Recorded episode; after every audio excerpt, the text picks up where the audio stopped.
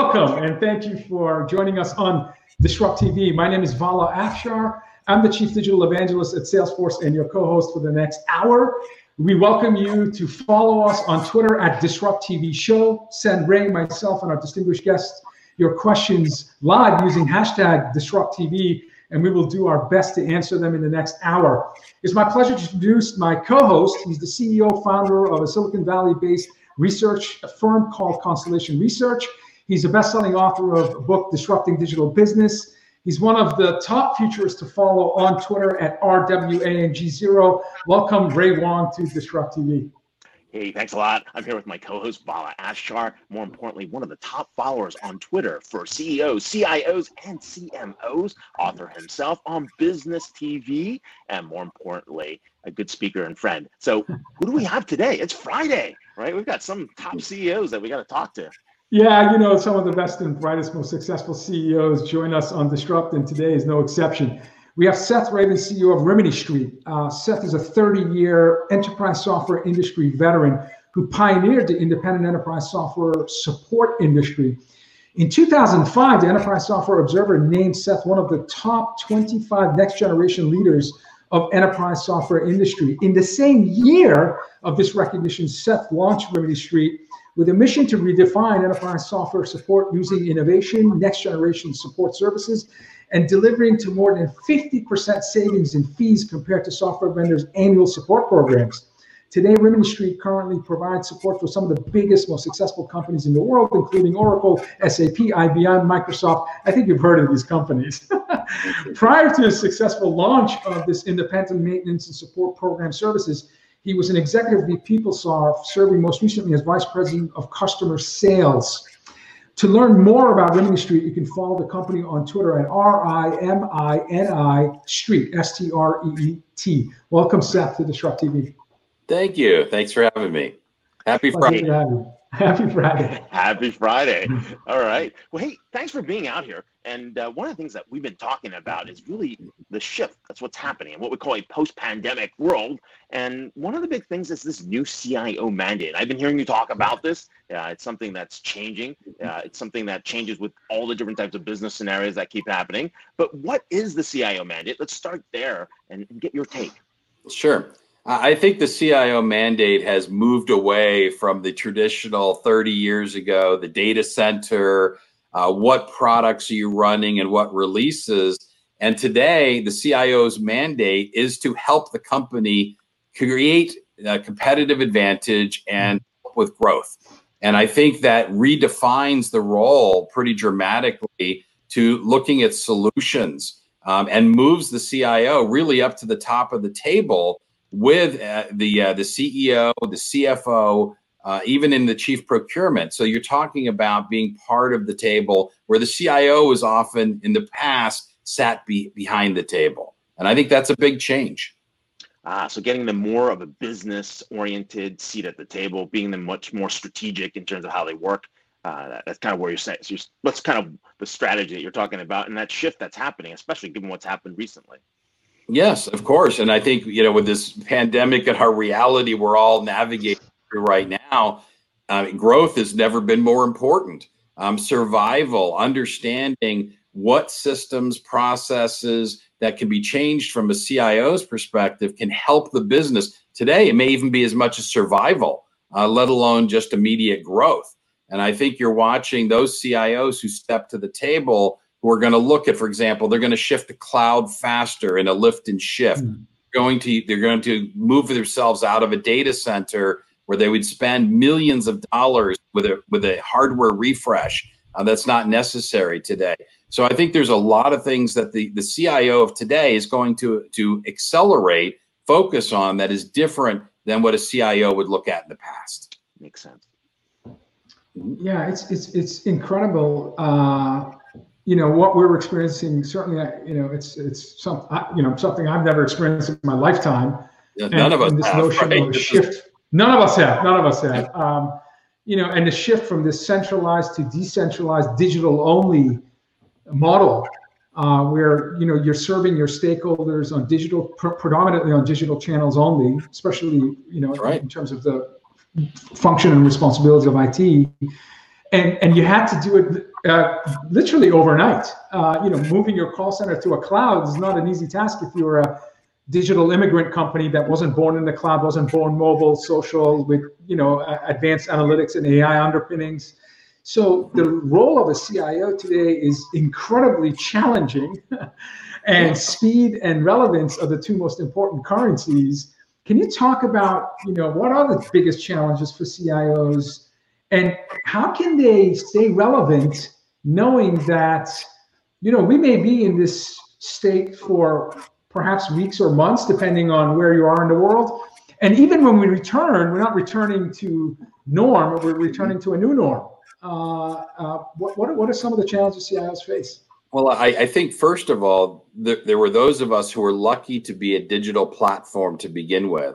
Sure. And companies that are going to survive and thrive through this have a digital core. Uh, for example, we had to close all our offices in 20 countries. Everyone moved to home, but we were already 50% home based. And we had infrastructure we put in place over the last few years to be able to handle the volume of 100% work outside our offices that we were completely digital. We weren't reliant on paper moving around. And so for us, it was a smooth transition to 100% office. Mm-hmm. But you have to have those infrastructure capabilities. I think you're seeing a lot of companies that didn't get there yet are having challenges uh, in terms of, of being able to achieve that in a short period of time. I mean, let's face it, guys, this happened in about eight weeks, right? We went eight weeks ago we were thinking that there was a you know this issue in China and it was spreading around a little bit. Maybe we'll have a little bit of outbreak here and there. No one expected we'd be shutting down every business in the world. Right. And I think you know th- this has been a shock factor for eight weeks, and we're watching which companies were really ready and able to adapt and which ones weren't. Those that were digitally platformed have made the adjustment very quickly. Those who weren't are, are in a lot of trouble and they're moving very quickly to try and, and fill that gap. But it's very difficult to do in a short term. Seth, I don't want to put you on the spot, but you are a CEO of a company, so ultimately, you know, the decisions come down to to your uh, uh, understanding and approval. Given the given the sense that you know there's discussion, scientific communities talking maybe potential a second or third wave of the pandemic, you know, until there's a vaccine available or herd immunity or, you know, uh, mm-hmm. ability to trace back and uh, have preventative measures in place. Are you considering, um, you know, perhaps not going back to a 50 50 model, but if you mm-hmm. can efficiently delight your stakeholders remotely, perhaps entertaining the idea that the new norm means if you can deliver service remotely from your home, then that may be the new model. Well, I think you're going to see some really interesting changes in real estate. I mean, coming out of this, I think you're going to see remote home models uh, are going to get another look. Uh, mm-hmm. oh, people were moving back from the home models. A lot of companies were saying, "Let's move back to office space because we miss the we miss the dynamic of everyone yeah. together."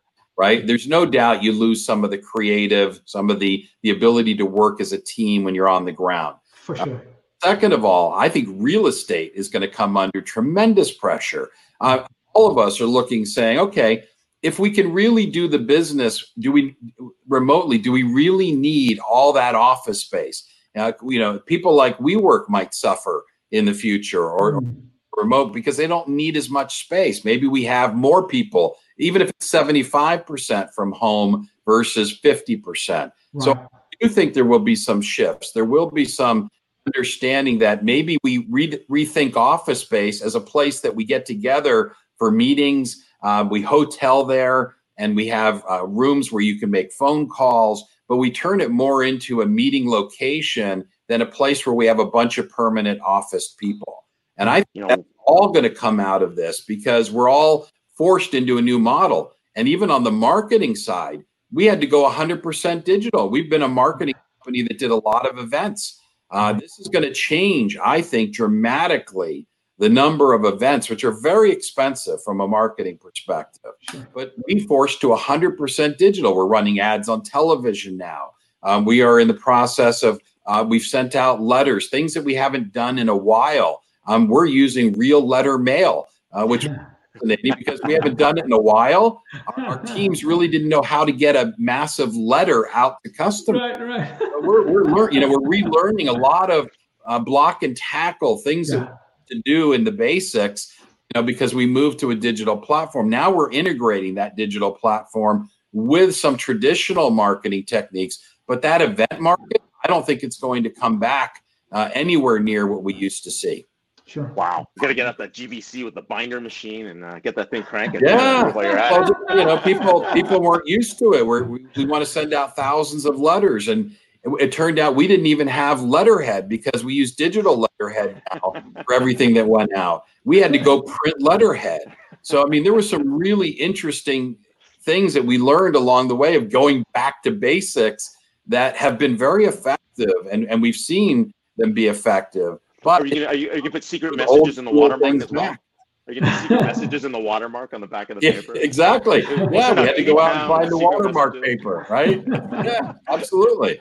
No, so, so we we've been we've been really learning uh, about some of these things just because everyone's forced into it. So I do think there will be, you know, it's a horrible global situation. Yes, I do believe we have uh, tough days still ahead. But I do also believe there will be silver linings that we're going to rethink some of these ideas. And I think from the CIO perspective, when you have to create competitive advantage and growth with your organization in a completely different environment, the, the CIOs that are flexible, the CIOs that are watching this, that are able to be malleable, I think are going to do a lot better you know, this is a great conversation, right? Because the innovation and the impact on innovation and priorities is definitely changing. Let's talk a little bit about that and uh, where you're seeing that shift.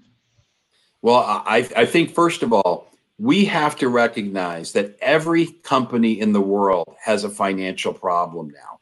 And that financial problem is either their revenue has been disrupted on the front end, right? Or their cash supplies are going to be tight, which means that they are going to slow pay or they are going to wind up trying to negotiate with every vendor they have.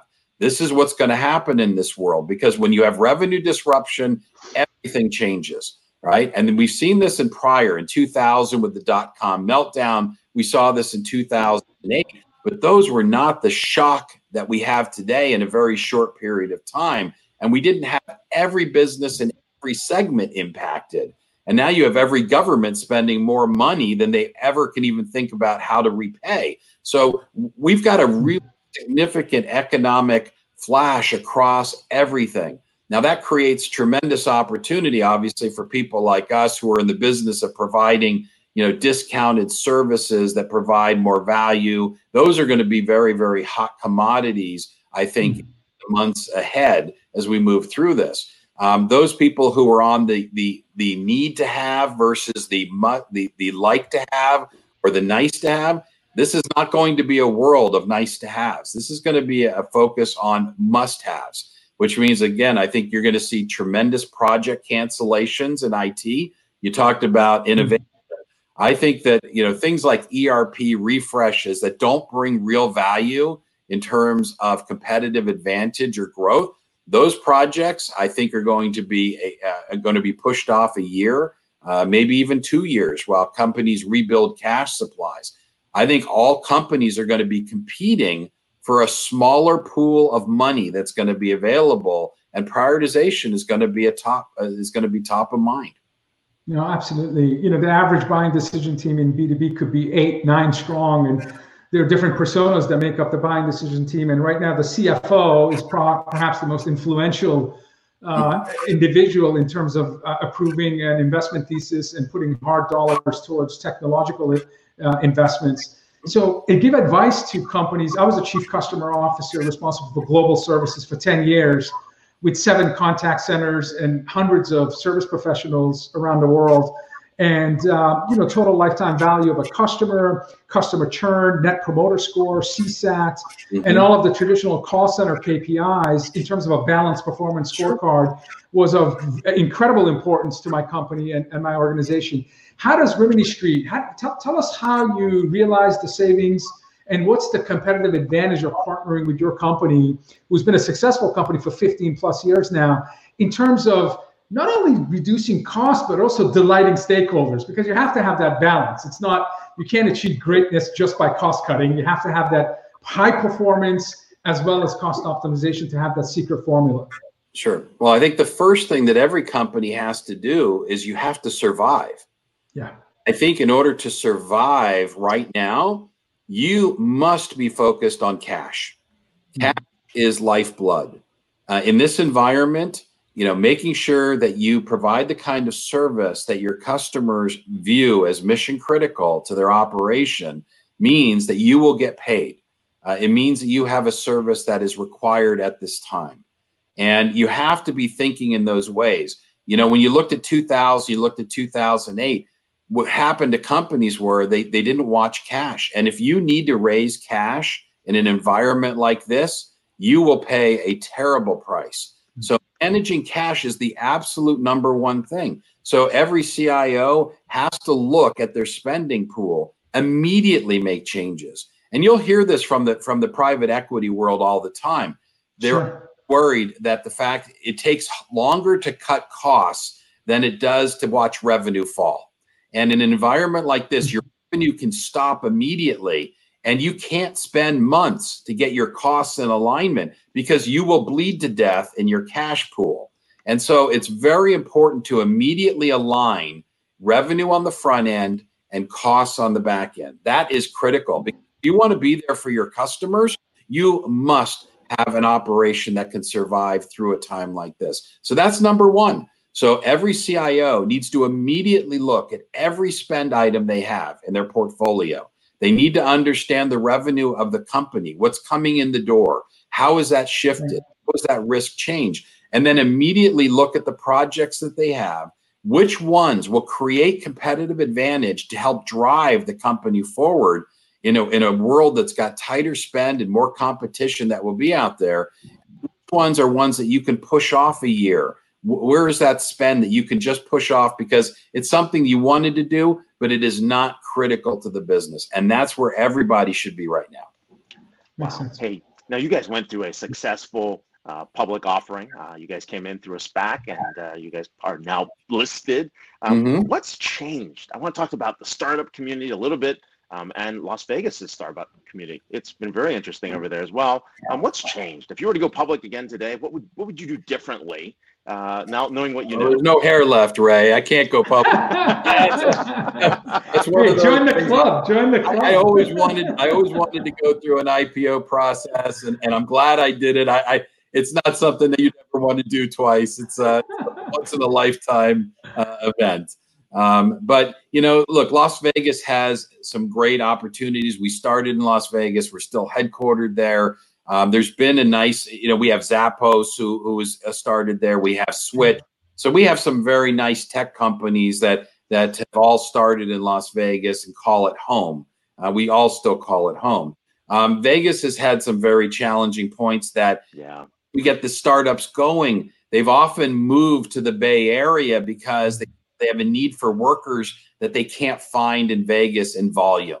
And that's been one of the challenges of startups remaining in the Las Vegas market. Now, we have engineers in 20 countries. So for us, it didn't matter that we're in Las Vegas. We didn't need to be headquartered in Silicon Valley. We weren't looking for, for all the engineers in one place. But that's part of the reason it's been tough to keep startups in the Vegas market. Wow, but even with the favorable real estate costs and cost of living, that still isn't a draw, and UNLV is being there as well. Sure. Well, I think it's a draw for the for the startup for the initial startup, but once it starts taking off, yeah. it's yeah. find the workers in Vegas. Now we've had more people moving in because we do have a good cost of living. We do have good tax climate. We have an excellent business uh, climate. But again, if you're looking for for a, a sort of a, a quantity of workers it usually winds up getting moved to Boston or, or winds up in New York, it's, you know, in Silicon Alley, or you wind up in, in the Bay Area. And that's been the challenge, keeping them in Vegas once they're incubated, once they begin to grow and, and, and getting enough workers uh, that can meet their needs. Mm-hmm. Wow, this is great. We are here with Seth Ravin, CEO at Rimini mm-hmm. Street. Uh, and you can follow them on Twitter at Rimini Street um, and Twitter. So thanks a lot for being on the show. Happy Friday. So good to have you here. Thanks much, guys, and take Thank care so and be safe. And, and enjoy, you, enjoy, your work at home environments for, for to be with us for rounded. You can't. Longer. I can't do this five weeks, not in a. I know. It's like unbelievable. and I don't think we. I don't think we've rounded the track yet. I don't think. No. Yeah. We've got we've got weeks to go. Yes. Thank you, right. Seth. You're terrific. Hey, thanks, thanks a lot, very Seth. much. Thanks, guys. Take. You can tell the angst with Ray, who travels about 600,000 miles a year. For him to be grounded at home for a few weeks is, is super difficult. Uh, it's uh, our privilege to now have another incredible CEO joining Disrupt TV, Karen Hsu, Chief Executive Officer at Blockchain Intel. With over 20 years of experience in technology companies, Karen is co inventor of five patents and has worked in a variety of engineering, marketing, and sales roles to, roles to bring new products to markets. Ray, five patents. You and I need to step up our game. Uh, Karen started Blockchain Intel to enable organizations to find and analyze fraud and opportunities with blockchains. Blockchain's SaaS product deploys human in the loop machine learning on blockchains to help organizations combat fraud, as well as understand better areas of investment in public and permission blockchains. In her career, Karen has also worked closely to shape standards organizations such as Swift, NACHA Accord.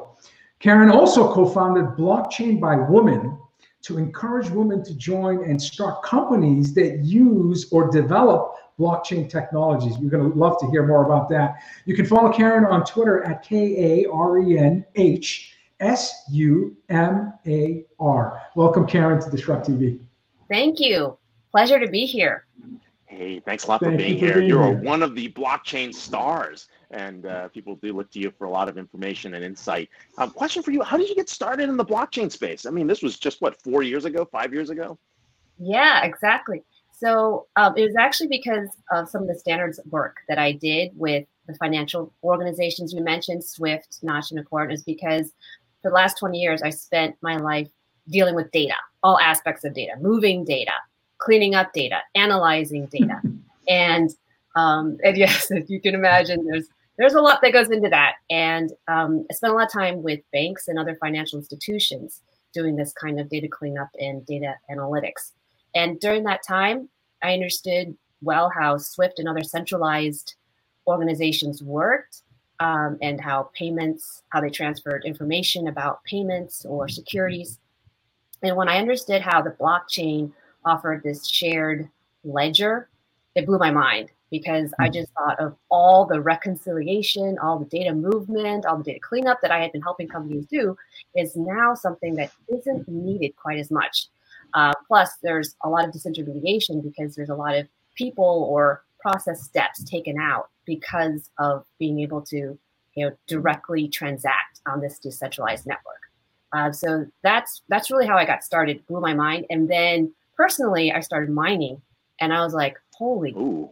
blah blah blah! This this actually works. It's not just you know theoretical mumbo jumbo. It it does work." And I I have a miner right now in my office that you know, among other things, generates heat for me in the winter because I'm cold.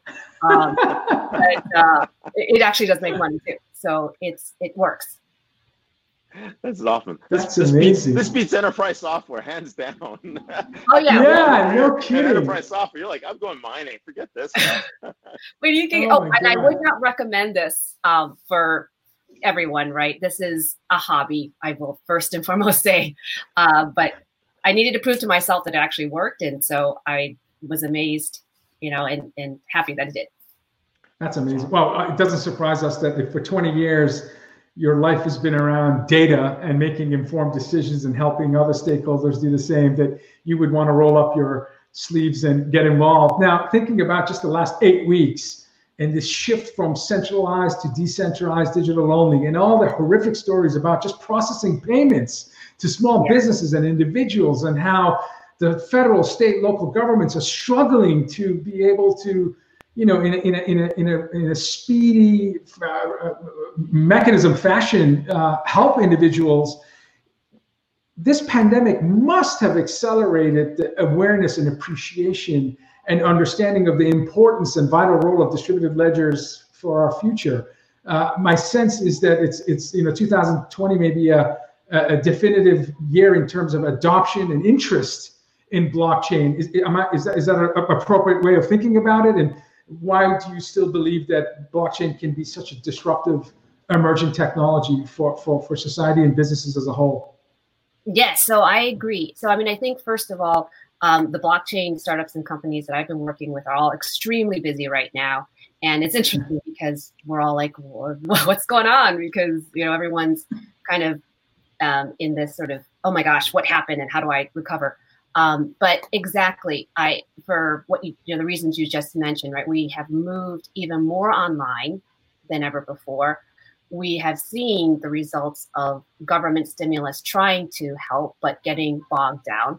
And so the two areas that I still see the blockchain technology working is in number one, being able to provide that transaction speed and disintermediation uh, and number two, the provenance and sort of that um, immutable data mm. record and lineage that so any, other is, is, is, there any use cases in tokenization that's picking up as well, or is that holding off? Yeah, so um, you might laugh, but uh, in this world that we live in, I was actually just um, texting back and forth with a Russian oligarch. I'm not saying I'm doing business with a Russian oligarch. okay, that is um, heavy into metals, and yep. this is well known. It's in the news, um, and he has palladium, a lot of palladium, and is creating yep. um, a token, a stable coin backed by mm-hmm. his palladium and an associated exchange. So we see, so that's you know one sort of um, high profile example, but there are a lot of cases like this mm-hmm. where companies are looking to tokenize, and it's uh, also for right now because investment is hard to come by, right? Um, that the investment community, the traditional investment community, um, maybe you know stepping back a bit um, in terms of venture capital, and then you also have, um, like you guys mentioned earlier, you know the issues with getting funding from the government. Mm-hmm. You know everything's down, so uh, people are looking for more innovative, creative ways, you know, to keep going. And um, we just had a, a webcast or a panel a couple nights ago where we were talking to um, Dash Core Group, and so Dash is one of the coins like Celo and um, another a number of coins that have their own foundations. And um, these coins, because they're generating value, right? They're able to set aside a portion, like ten percent, um, of these funds for investment and so what they do is then enable people to effectively write business plans and submit these business plans for investment. And this is something that these foundations are continuing to do in spite of what's going on. And I see that, you know, this is going to be a continuing trend, right? Well, well blockchain is a gift that keeps giving. And, and you know, uh, hopefully the Swiss regulatory framework works for um, your Russian oligarch friend because uh, because that does happen, right? I mean, uh, I mean that, that guy's worth 18 billion, right? I mean, it's not it's, we're not talking like small change here. Uh, that that guy has the opportunity to actually create a brand new regulatory framework for the trading of not just not just the palladium backed one. I mean, there are other things that you can trade right. against once using the same framework, which makes it very interesting to take tokenization into models. So yeah, yeah, so. it's yeah, it could be anything from commodities to fiat currencies, you know, to other companies, right?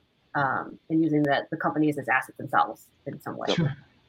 Karen, tell us about why you uh, started Blockchain Intel and, you know, give us some insight in terms of how you engage with, you know, company executives to, uh, you know, to provide the service that you provide. Yeah. So um, I was at another blockchain company where we were helping a number of different types of companies deploy blockchain mm-hmm. projects. Mm-hmm. And those included not only payments type projects, but also healthcare and energy, which I think are very interesting use cases um, that we can talk about later.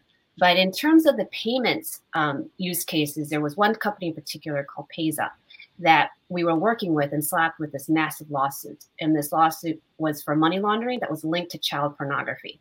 And the last thing I wanted to be a part of was something like that because i mean like many of us we believe in the future of the blockchain and this is just not representative of the majority of, of the people in this um, industry sure.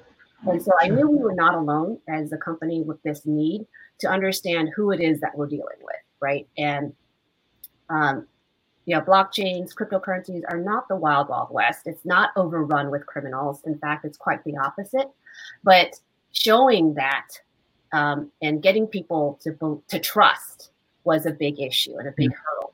And so, given my data background and my love of data, I thought, okay, what better way than to use data to explain to people that they can trust these counterparties, these people that they're working with um, through a risk score. And that risk score is backed by information about is this party um, registered with FinCEN or with some other FINRA, you know, if, if they're a broker.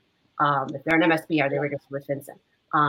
Are they a well-known exchange without any hacks and they have KYC and AML in place? Um, are they related to ransomware or terrorist financing? Um, in which case, that's bad. You got a high risk uh, score. And so, just providing data really to enable people to understand who they're dealing with.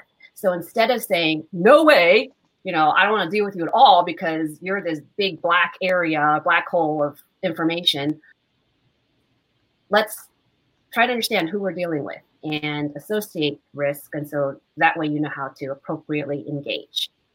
You know, you don't want to be the and how long bank. does it take? How, oh, go ahead. Yeah, sorry, I was going to say, how long does it take to do that assessment uh, in, in terms of give, associating a risk score? In my intro, I referenced machine learning algorithms that help understand fraud and opportunities for potential risk mitigation. Is this done in, in matter of you know minutes, hours, days, weeks? Right. So uh, companies like eToroX, which are eToroX is an exchange, and they use our API, and within less than a second, they get a score back. Um, so wow. that's the the power of using this because then they can immediately recognize or uh, deal with, you know, a situation where they may be um, wanting to, you know, not transact with this particular entity. Well, now, of course. Saying, mm-hmm. go, ahead. Go, go ahead. Keep going. Oh yeah, so that's that's on the transaction side. Like that's how we score uh, incoming transactions and incoming wallet addresses or you know accounts associated with these transactions. Right. right. In the in the background leading up to that, right? I mean, the machine learning and all of the analytics that goes into it is not less than a second. I mean, that it, that is work that we're doing ongoing, and that sure. um, yeah, that's an effort that. And de- and depending on your risk score, there's different risk mitigation you know, what, what happens when you're a 25% risk versus a 90% risk? Do you have a recommendation engine that says these are the following steps you need to take to further vet the situation of the account? Or is just a black and white, you know, uh, off the chain, on the chain based on a certain threshold of risk? Right. So that's where we um, have a level of risk associated to the score, which so it's a score from one to 10. Um, and so if you're higher on the risk scale, that means it's worse in terms of okay, you need to report this. Yeah. um, it's a ten. If it's above a seven, you know, above an eight, you got to report this to um, the the regulators, and that's just part of the compliance reporting that everyone has to do. It's, it's called suspicious activity reporting. Yeah. And um, and so that becomes a requirement. Now, what we do is enable companies to say provide a um, uh, customize their risk level. So certain things are not as risky to them as others. So, for example, um, in certain jurisdictions, having anonymity enhanced currencies is something that they're more worried about than in other jurisdictions, or gambling is a bigger deal, obviously, in other countries than in the US. Sure. Uh, sorry, uh, uh gambling is a big deal in the U.S. than in other countries. um, you can adjust your um, risk level according to that jurisdiction and that organization. You know, I was, I was, saying earlier, like, you know, nobody wants to be the Riggs Bank. You know, back in the day, it was the place where everything got money laundered from spy agencies to other areas. And so it sounds like you're, you've got a couple things going on. You've got a scoring API that's basically checking in high risk transactions, trying to figure out what, what people are doing. But then you're applying an AI and ML engine as well to do real time and batch reporting as people need it. But it also sounds like you have a third part of the business that is really about helping people build better blockchain uh, technologies. Mm-hmm. Talk a little bit about that and, and how, how you kind of help people review their blockchain architectures. Yes. So what we do is, um, and this is natural just because in the business or in any new technology, any new innovative area, um, people are starting out, they want to know, okay, I've never done this before um, what are the best practices? How do we get started? Um, who do we work with? How do we start to think about this? How do we architect this? And um, yes, that's where we come in and we have workshops that help them understand. Do you even need the blockchain? Because can I do it in a secure database? Can I do it in a secure database? Right. I mean, you know, for what you want to do, you can just do it in a yes in a database, right? You don't need to have the blockchain. It's overkill. So just starting off with that understanding of okay, what's what's really relevant for me, and do I even need to proceed? And then once we um, go through that determination and it, it does make sense to proceed, then we talk, okay, for this use case, it makes sense to use this type of blockchain versus that type of blockchain, right? So um, because we support so many different blockchains, we understand, all right, Bitcoin is good for that. This permission blockchain is good for these use cases, you know, and so we have um, sort of a matrix of use this blockchain for this type of thing. Um, and then from there, then we go on to, okay, how do you architect your particular use case and, and solution? Um, but we focus on the part where, you know, trust comes in and they need to understand who they tr- need to trust with or who they can't trust. Um, and that helps then, you know, move them into actually transacting. What could go wrong? We got Aries and Grid and Indy and Quilt and Sawtooth and Burrow and Explorer and Fabric. I mean, yeah, there's, there's plenty of blockchains to go on. So plenty of blockchains. So this is my last question, uh, uh, Karen. Um, so I'm attending a blockchain conference, and there's a hundred people in total that are in attendance. All what percentage? all six feet apart. Yeah, all six feet apart. Yes, yeah. we're in a large stadium, uh, accommodating only a hundred what percentage of the 100 or how many are women that are in the conference? And my follow up question is why did you start Blockchain for Women? And tell us a little about that. Yeah, sure. So, um, so it, I tend to think things from a structural perspective. Like if there is a structural issue, then I want to address it. And um, so when I was at Stanford, I started a group called Basis, which was intended to help product oriented CEOs get off the ground because at that time I was given advice, hey Karen, if you want to actually start a company, you need to get your MBA first. And I'm like, I don't want to get my MBA first. I'm too impatient. And, um, and so started Basis to help other people like me. And so when I entered the blockchain space, I saw the same thing that a lot of other people saw, which is okay, great, this is a new area. I understand it's heavy in tech. Um, there's a lot of men here, but there aren't any women. And for this space to really, I think, reach maturity, it has to get that other customer base involved, right? Because one of the big issues with the blockchain is that the adoption is not as broad as mm. uh, you know is really needed, right, for the industry to completely take off. And I think that part of the reason is because input hasn't been coming from a huge segment. Um, as well, I think it's important for um, women to get started early in this space so that they don't get you know left behind sure. here. And um, and yeah. it, it's been a great thing. So I, have been, I've started blockchain by women to really get women out in front and seen as leaders because oftentimes people just don't know that we're there. Um, so conferences would have a whole panel of speakers and it'd be all men. And I was like, hey, you could actually ask this person. uh, questions too. You know, she actually has been doing work in this area, so it was. It she has five patents. She's a CEO. Yeah. like diversify the thinking. Stanford graduate. Yeah, yeah, yeah. yeah, just to help diversify, and it's been really great. Um, it's been helpful, and so by no means is Blockchain by Women limited to only women. We're open sure. to men and women, and so all our events actually have a really good mix of both. Um, and uh, we just want to ensure that you know we can move the industry forward with the broadest set of inputs, and um, we need all the help we can get. So, um, getting more people on board. Hey, real That's quick, true. I want to check in on what is the state of you know blockchain startups? Are we kind of at the bottom and people are coming back out? Uh, so all the hype is out of the marketplace. Uh, you know, Bitcoin values are down. You know, use cases and POCs are all over the place. You know, heading out to the Zug is like all right. I mean, like what's going on? So yeah, so I I definitely think um, this is a good time to either get in or stay in, right? I mean, if this is when um, the people who are really believers and really working on actual things um, are stepping back, retooling, um, but also making progress and and selling, because those that were just riding on hype, you know, they're gone and and they've been gone for a while. Um, yeah. So I think this is yeah, this is the best time for blockchain technology to really be used, taken, and um, come to fruition in a lot of companies. Well, I knew we hit the hype uh, this summer when I went to a wedding of two blockchain uh, people. It felt mm-hmm. like Burning Man met Davos with uh, blockchain event at the same time. So yeah, it was quite it was quite interesting. I'll leave it at that. We are here with Karen Hsu, Chief Executive Officer at Blockchain Intel. You can follow her on Twitter at Karen H S U M A R. Thanks a lot. Don't be a stranger. We'll see you at the Thank house you. one of these days. Thank you very Thank much. You, Karen. Thank you. An honor. Right. Terrific. Thank you. Thank you. Uh, what an amazing uh, couple of CEOs and so this is our cleanup hitter spot for those of you familiar with baseball, where we're bringing a future Hall of Famer and expect you know at least a home run or a grand slam. And uh, so with that, no pressure.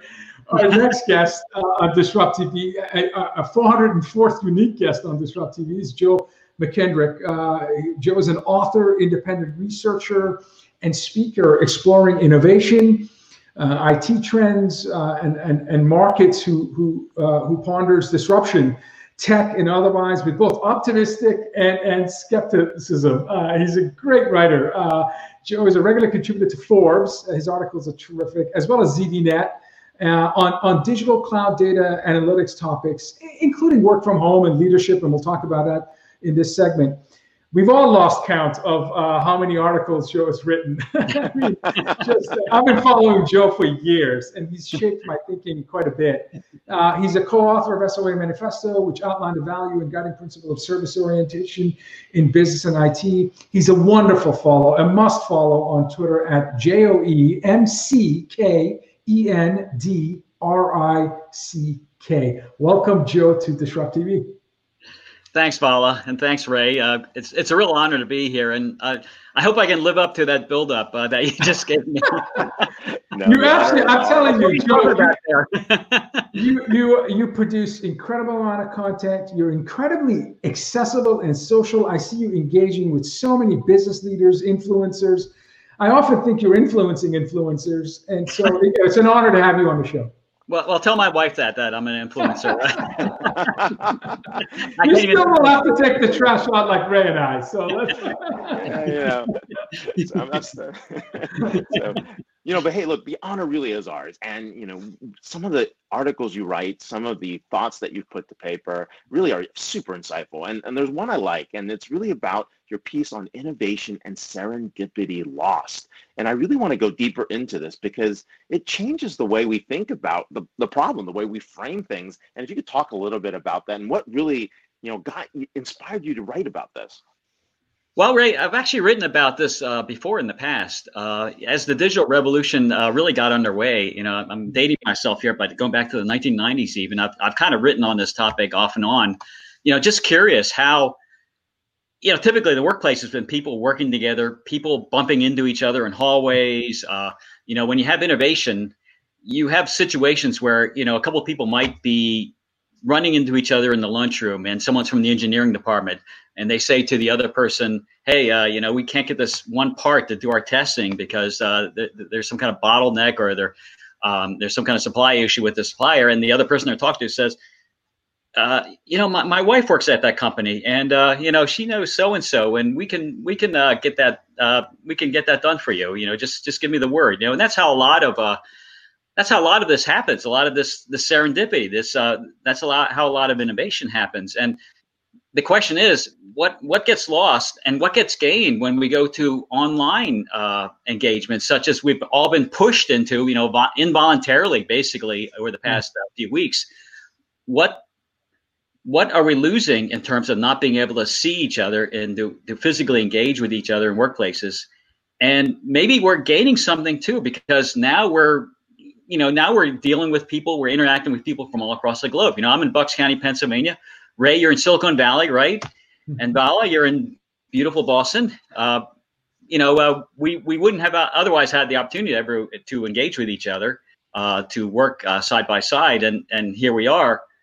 Um, so, is there something gained? Is there something lost when we uh, lose this informal day to day type of interaction? Uh, you know, that's what I'm curious about. And uh, you know, my article uh, you mentioned Forbes, I I went out to a lot of people and said, you know, what's you know, how do you feel about this? You know, what's going on with this this new work at home ethic that uh, we we all have been forced into? Uh, uh, what, what are the implications? And I got, you know, if you read the article, it's very much a mixed bag of reactions. Some people say, well, there's a lot to be lost. Even a someone from a software company, uh, you know, doing field service work, they, they, they provide for a remote work.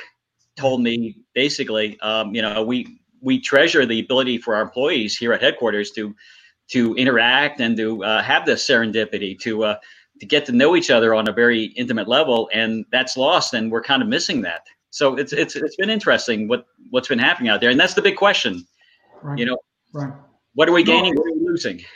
Yeah, no, it's in, in, you know you started the article talking about innovation at 3M and how the, the gentleman who invented post-it notes had that spark because he was introduced to a colleague who was working on an adhesive, and so you know those those random collisions those hallway conversations can lead to you know incredible incredible innovation. And, and with our first guest when we were talking about managing a call center i managed a call center for 10 years. And i used to have experts roaming the floors listening to conversations so that they can inject their domain expertise to help accelerate the path to resolution while you know the frontline more junior staff were potentially struggling with how to get to uh, a, a, a, a problem solved. So those those uh, natural engagements and flow of conversations and knowledge sharing is is really lost in this you know uh, digital only point to point solutions that may be in, in for, as an example of a, of a call center.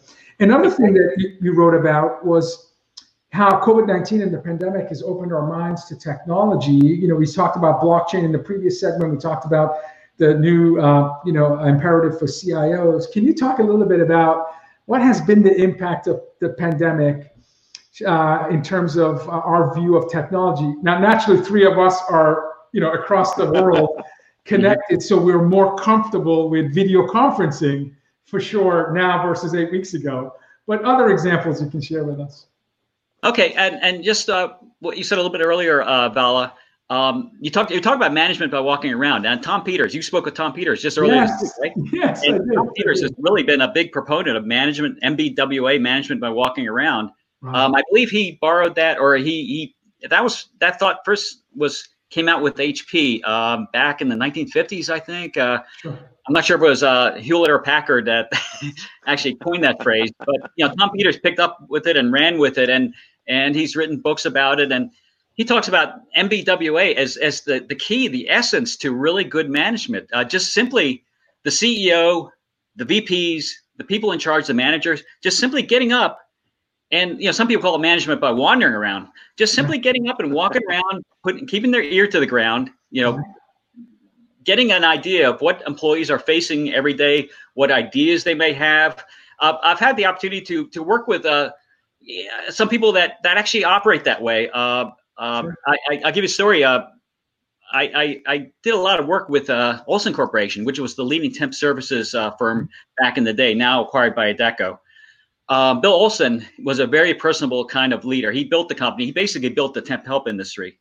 Wow. Um, when I was working with him, just as a, an example, uh, I was I was I was in the office there walk, talking with him, and he, he always made it a point to talk with me, and uh, um, and he was this way with everybody. You know, he's a real a good listener.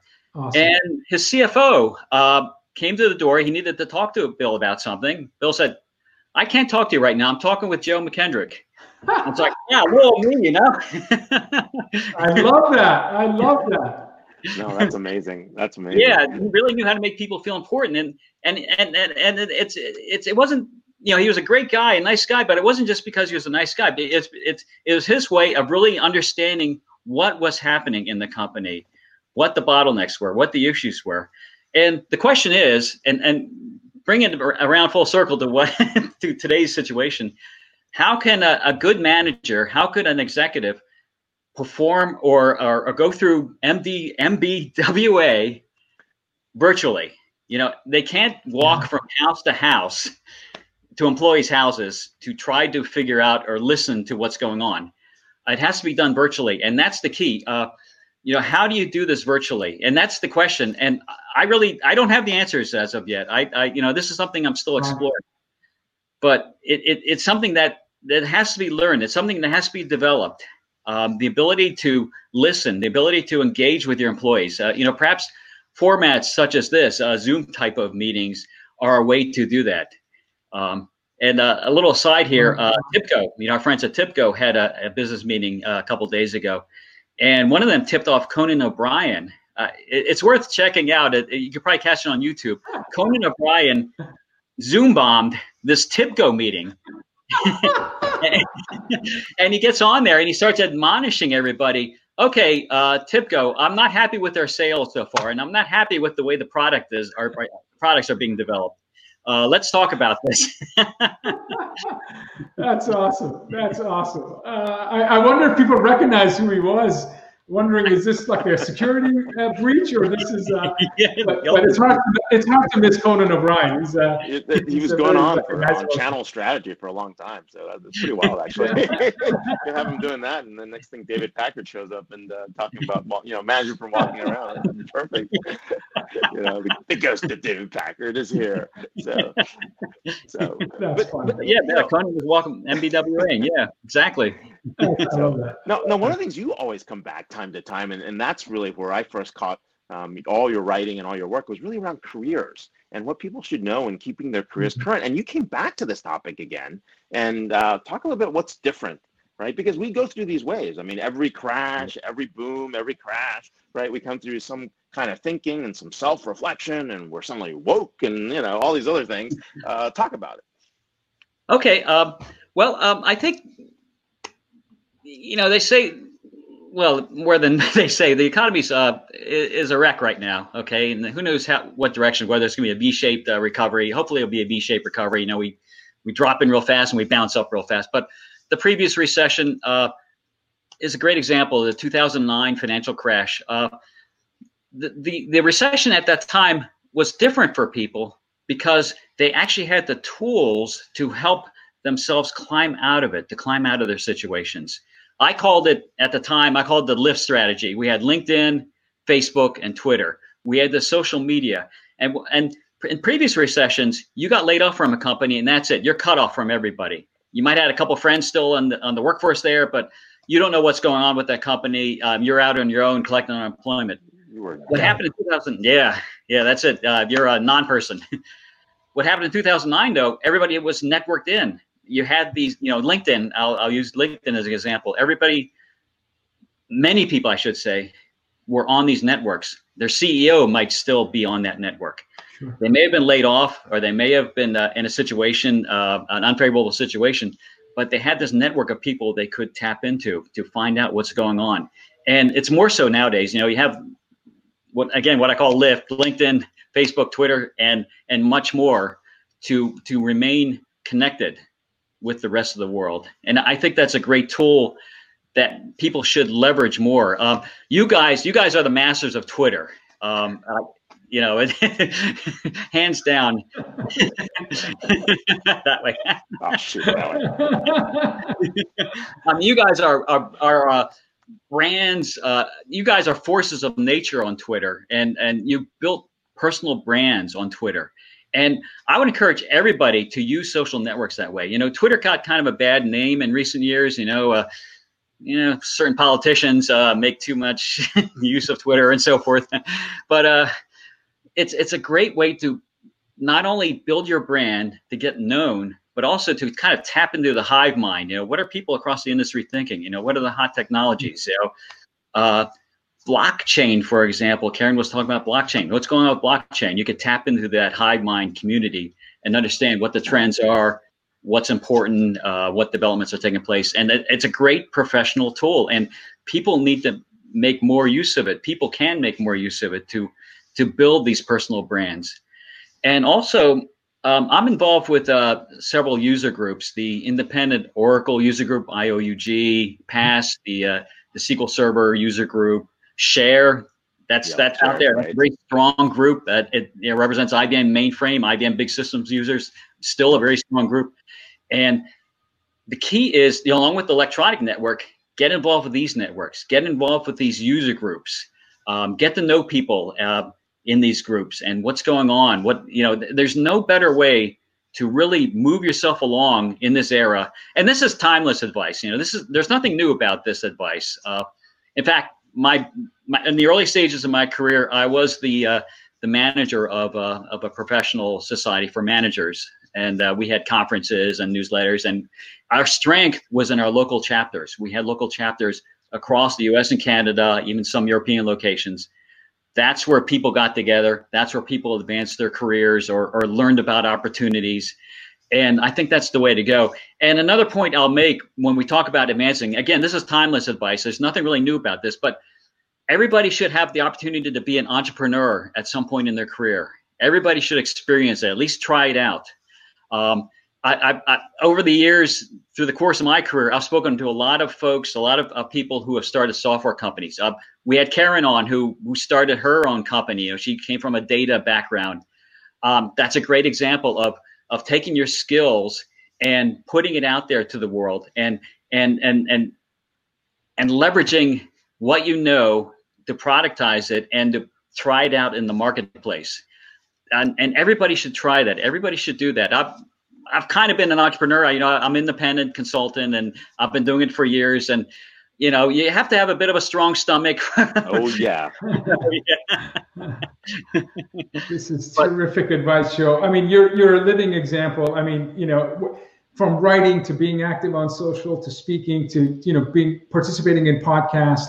You know, right now it's just when you learn something, teach. Uh, and you know whether it's a blog or or, or a, a, a user group on LinkedIn or or, or Twitter. Uh, you know, Ray and I, you know, four years of, of doing this show, and it's my favorite day of the week because we're students. Uh, we stay teachable, Ray and I, because we get experts like yourself to come on the show and teach us. Um, and uh, it's it's just an extraordinary experience. And by the way, I've met both of you on Twitter. So the power of networking with a purpose Absolutely. is that you can have long lasting relationships and friendships and folks that are your mentors and and uh, you know so it's, it's it's it's fantastic advice joe. Really really and it's so relevant and it has nothing to do with the pandemic. Although times like this if you've invested enough in in teaching others and, and learning and staying teachable yourself when there is a crisis you have an opportunity to lean into your network for support for ideas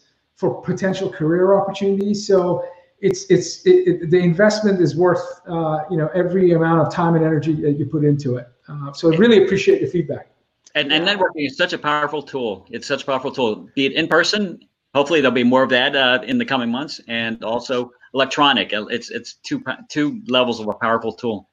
And the other piece is that. Well, we look forward to seeing you in person so we can break bread at some point. So same here, and and really actually engineering for serendipity. We're actually planning for serendipity. It's it's one of the things that you can't really do digitally, but at least in live events, you know, that's the thing you do miss the most. Passing through the hallways, bumping into someone you hadn't yeah. seen in a while, and I hope that might be you at the next event. So we're here with Joe McKendrick, author and independent researcher. You can follow him on Twitter at J O E M C K E N D R I C K. Thank you so much for closing out our show today. Thank you. Thank Joe, you, Ray. Thank you very much. Uh, Grand Slam. Grand Slam, Joe. Grand Slam. I did play a little league.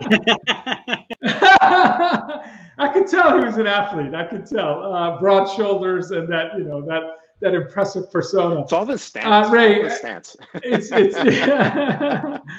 uh, uh, I would have guessed he was a basketball player. Joe Joe reminds me of like uh, you know uh, Bird and McHale, you know, tall guy, you know, inside the post. but uh, what, what another yeah, another amazing show. We had two CEOs, obviously an incredible thought leader. Uh, next week, episode 188, we have Jason Korman, CEO of Gapingvoid. We have Rana el Kaliouby, PhD CEO and co-founder at Affectiva, and author of Girl Decoded. Love that.